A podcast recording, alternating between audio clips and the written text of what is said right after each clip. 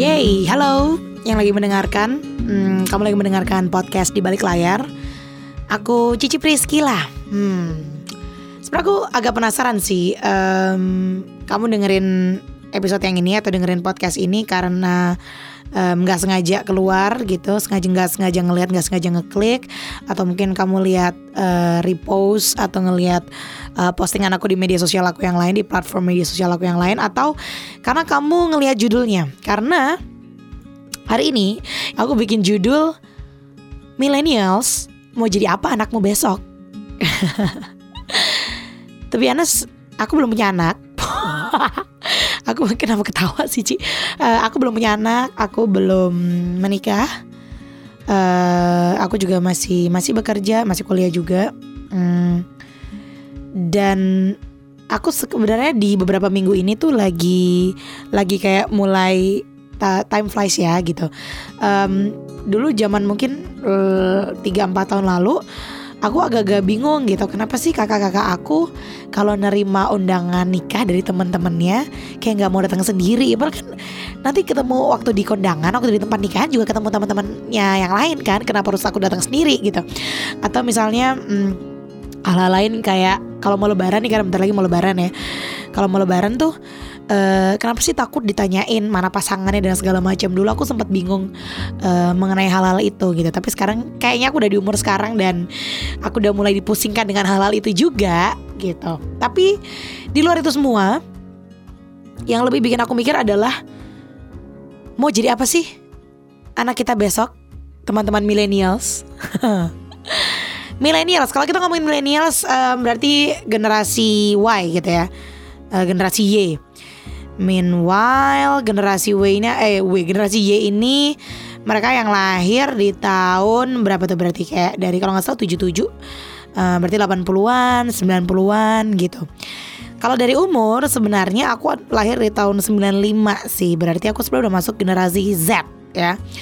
Uh, batas paling tuanya generasi Z lah sebenarnya aku di situ uh, generasi yang generasi Y, generasi Z ini uh, generasi yang stereotipnya kayak kita nggak punya kerja keras kita nggak punya effort yang besar dalam bidang pekerjaan kita atau yang kita geluti. Um, kita kurang suka tantangan gitu.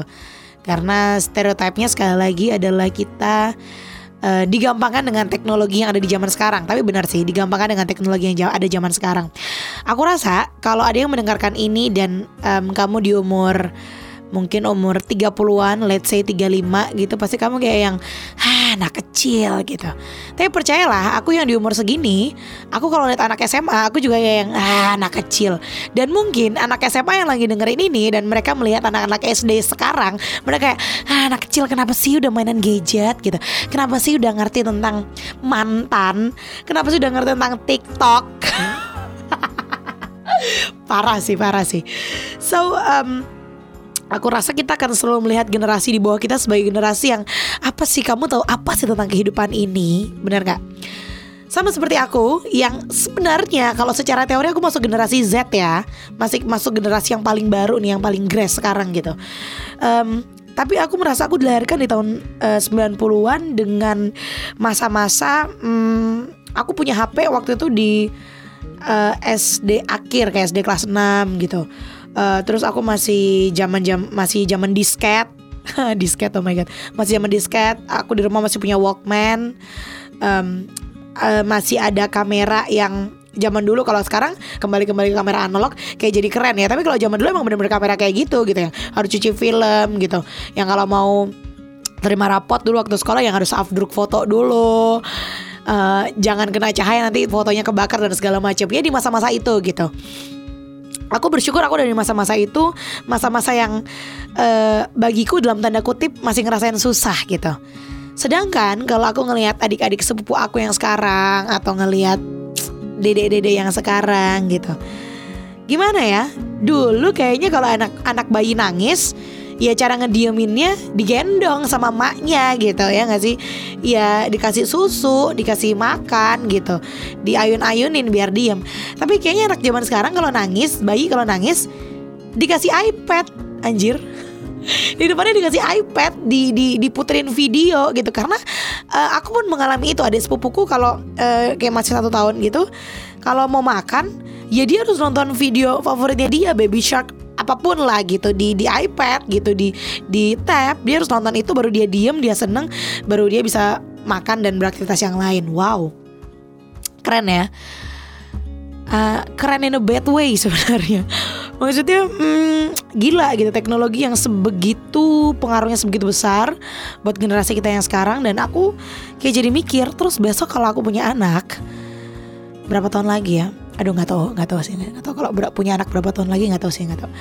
Ya let's say lima enam tahun lagi gitu misalnya punya anak. Wah gila sih anakku ini bakal jadi apa gitu.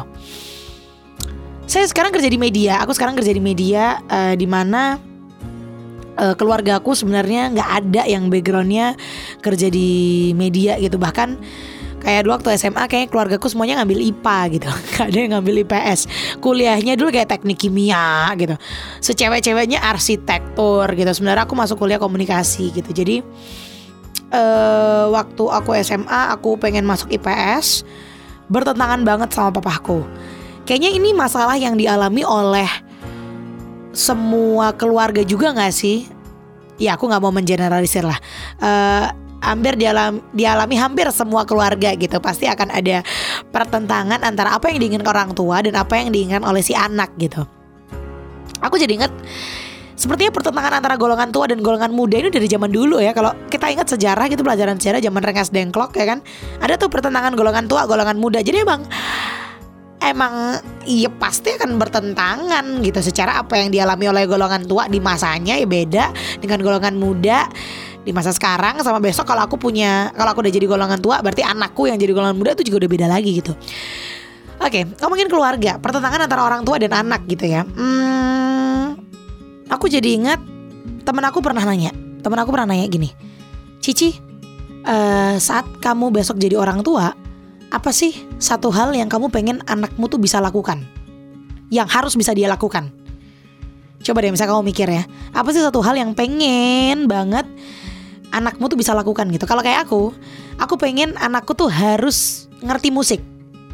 Gitu karena um, aku suka nyanyi, aku suka main gitar. Uh, jadi aku pengen anakku tuh ngerti musik gitu. Entah kalau nyanyi dia fals ya udah main musik. Mau main musiknya kendang kayak mau kencrung, mau harpa, mau gitar, drum apa pun, tapi kamu harus ngerti musik gitu. Beberapa hari lalu aku nanyain ke teman-teman aku, ada beberapa temanku yang bilang um, dia harus bisa bahasa Inggris gitu. Dia harus suka bahasa Inggris gitu. Karena emang background temanku ini kuliahnya di bahasa Inggris.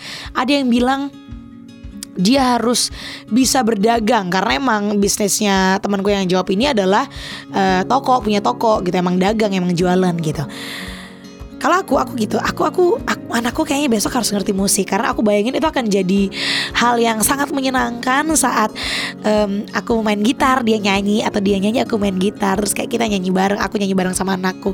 Itu akan sangat menyenangkan gitu. Cuman saat aku berpikir lagi atau saat kita berpikir lagi teman-teman cobalah kamu berpikir. Kalau kamu udah dapat jawabannya anakmu kamu pengen anakmu besok ngelakuin apa? Kamu pernah gak sih bayangin? Jangan-jangan saat orang tua kita menyuruh kita melakukan sesuatu ya waktu muda dia ngerasain apa yang kita rasain saat ini. Paham nggak? Papaku uh, pengen banget atau sangat menyuruh aku untuk masuk ke teknik kimia waktu itu. Karena ya backgroundnya papaku kerja di bidang itu gitu. Jadi kayak dia tahu banget um, perusahaan mana yang aku masukin kalau aku nanti uh, jadi sarjana teknik kimia gitu. Dia tahu akan berapa income yang aku dapat setiap bulan aku akan mengerjakan apa. Ya karena itu cita-citanya itu keinginannya dia gitu. Dia taunya itu gitu. Makanya dia nyuruh aku. Bisa bayangin gak sih guys? Um, guys bisa bayangin gak sih? Misalnya aku tadi nyuruh anakku main musik gitu. Taruhlah cowok nah kamu main drum dari kecil kita tontonin video-video drum gitu. Aku bawa ke tempat les drum gitu. Tapi waktu dia SMA misalnya dia ayo ayo main drum nak gitu. Enggak aku gak suka main drum mah aku sukanya masak. Gitu kayak oh my god gitu. Atau um, aku tuh nggak suka K-pop. Aku tuh nggak pernah bisa memahami musik K-pop karena nggak suka gitu. Terus tiba-tiba besok kan aku bilang mah aku ini nih masuk YouTube gitu atau apalah platform nanti. Aku masuk YouTube nih kenapa? Ya aku dapat juara satu K-pop dance. Oh my god! Aku gak bisa bayangin sih. Tapi ya itulah gitu um, pertentangan antara, golongan tua dan golongan muda. Kalau di keluarga berarti orang tua dan anak. Ya begitulah jadinya gitu um, artinya di luar itu semua gitu aku jadi jadi punya satu insight baru. Ternyata satu jadi orang tua itu susah ya Bo. Yang kedua adalah saat kita punya orang tua atau saat kamu kenal dengan orang tua yang membebaskan anaknya untuk melakukan ini itu sesuai keinginan anaknya wow itu keren sih. Ya nggak sih? Ya nggak sih? Bener nggak sih? Itu keren sih. Karena aku bayangin pasti mereka tuh juga punya ego gitu anaknya mau jadi apa anaknya pengen jadi apa. Tapi mereka nggak bebasin anaknya untuk yaudah kamu boleh deh apa pun jadi apa boleh deh. Yang penting uh, yang baik-baik gitu. Kamu tahu resikonya apa dan orang tua mendukung. Wow keren banget sih kalau punya orang tua kayak gitu. Dan uh, I'm so grateful uh, papaku akhirnya mendukung aku masuk ke pekerjaan dan bidang yang aku geluti sekarang gitu. By the way aku ngomong kayak gini um, bukan karena uh, hubunganku baik-baik aja gitu dengan dengan uh, orang tuaku gitu aku juga pernah ada di masa-masa yang aku milihnya A tapi orang tua mintanya B gitu. Sampai um, karena papaku kerja jauh ya jauh bu bukan di negaraku tinggal bukan di kotaku tinggal. Jadi kayak papaku tuh pernah waktu SMA sampai ngedatengin ke sekolah sampai ngomong ke kepala sekolah kalau anak saya pokoknya harus begini begini begini gitu. Hi, gitu. Pernah aku aku pernah ada di masa-masa seperti itu gitu yang uh, di rumah nangis gitu. Karena ya aku nggak mau ngelakuin ini gitu. Cuman disuruh papa aja gitu. Tapi uh, sekarang aku bisa ngerti gitu. Sekarang aku bisa ngerti ya dari analogi tadi. Kalau aku udah punya anak kan aku pengen jadi apa besok. Aku ngerti sih kenapa um, uh, kalau di aku kasusnya adalah kenapa papaku sampai segitunya banget pengen anaknya untuk menjadi um, seseorang yang di, kerja di bidang tertentu gitu pasti ada banyak pertimbangan yang ada di pikirannya orang tua kita gitu so teman-teman millennials mau jadi apa anak kita besok mungkin kita perlu bersiap-siap ya. Mungkin kita perlu bersiap-siap uh, dengan nanti ada pekerjaan baru, ada profesi-profesi baru sama kayak orang tua kita mungkin kaget ada orang yang bisa dapat duit dari YouTube, um, bikin video, um, mungkin mereka bingung ada orang yang bisa dapat duit karena um, nulis sesuatu cerita dan dimasukin di website. Ya, mungkin mereka kaget dengan hal itu. Jadi bersiap-siaplah teman-teman. Beberapa tahun lagi mungkin kita akan dikagetkan dengan profesi-profesi baru dan ya mungkin kita bisa ingat kalau membuat seseorang menjadi lebih baik bukan berarti seseorang itu harus jadi kayak kita. Buat kamu yang mungkin masih punya masalah dengan pertentangan dengan apa yang harus kamu lakukan, dengan apa yang diinginkan oleh orang tua misalnya atau orang di sekelilingmu, um, I've been there. Uh, aku pernah merasakan itu kalau aku sih cuma pengen kasih saran, tunjukin ke mereka kalau apa yang jadi pilihan kita itu bisa jadi yang terbaik buat kita. Percaya deh, saat mereka lihat itu baik, pasti kita akan dibolehin kok untuk melanjutkan apa yang kita mau. Ciao. Udah segitu aja episode kali ini. Um, Semoga kamu nyaman mendengarkannya karena di menit kesegini aku udah mulai hampir nangis. Kenapa jadi mellow ya? Ya udahlah, thank you yang udah dengerin. Saya Cici Priskila. Sampai jumpa pada cerita di balik layar selanjutnya.